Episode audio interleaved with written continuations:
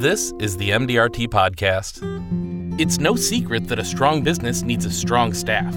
During a recent conversation in Houston, a group of MDRT members, including Win Lee, Crawford, Mickey McGill, and Renato Alarcón, discussed their approaches to staffing and aligning their team with their mission. We have currently a dozen on staff. Again, we have different businesses, but we've gone through quite a few. And then I've made so many mistakes. I've lost key people whom I regretted. The one thing for me, for us, is this I hire ordinary people because that's who we help, right? We all want to find the college educated and the well spoken and the license and all that, sure, okay? But for me, on my staff, is I have young and old. I mean, they range from in their 20s into their 30s and all that. But they're just ordinary people. They're single moms, they're young professionals, just looking for an opportunity. Just somebody to say, hey, trust me, give me an opportunity, give me the responsibilities, and watch me go, right? So that's what we have in the office. Finding the right people isn't always easy, though. My office manager, she's been with me for 12 years. But before that, I, I kept on trying to find people like me, people like us.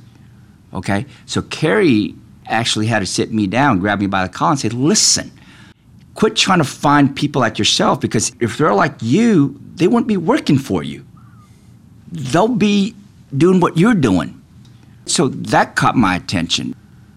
So now it's just, I look for people who just want opportunities.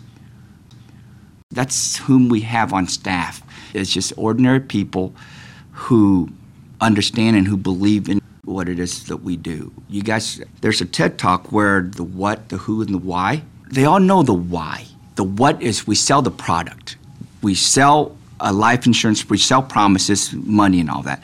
But our tag is this in our office, and my staff lives this too.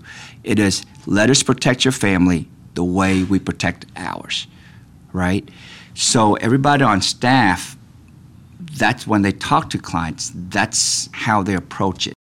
Of course, leadership can play an underappreciated role in how staff operates. I've been through probably about five different staff people, and normally it's a one on one situation, and it was always some excuse. They can't do this. Oh, if they only did this, I'd be more successful. And so if this happened, if they could take off my plate. Um, and I talked to a, another senior advisor, and his comment was the problem is not them, it's you, right? It's about leadership not management leadership leading your staff the right way and, and once i took a hold of that i was able to show how to do a policy demonstrate it then watch them do it and then just reaffirm what they're doing and really just help them work through the process instead of just assuming they should know and they should be able to go figure it out. I mean, it's really just training and leading them the right way. And, and now I have a you know great relationship with my staff person now, and we work really well together. And it's and it's about growing from that point and really asking them what do they want out of life. She was maybe thinking about leaving before we had the opportunity to have a conversation and say, what do you actually want to do?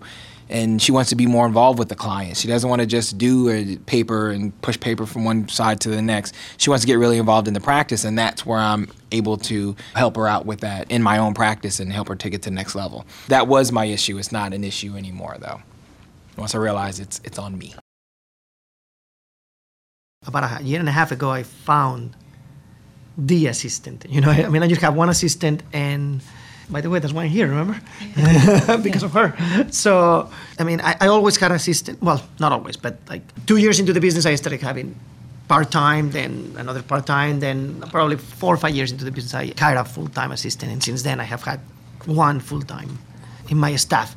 But there is a difference between assistants. You know, there is the difference between the ones that do what they're supposed to do, and that's it. And there is Alejandra, which goes above and beyond. And I mean, I really didn't know what it was to have an assistant like that until I had her. You know, like I didn't really know what I was looking for because I you know I could have somebody like like her. So it has really made a difference, you know, in my business life and personal life. So how do you find the right staff member? You pray, I guess. of course, you have to interview people. It came from above because I mean my assistant was leaving, the one that I had before.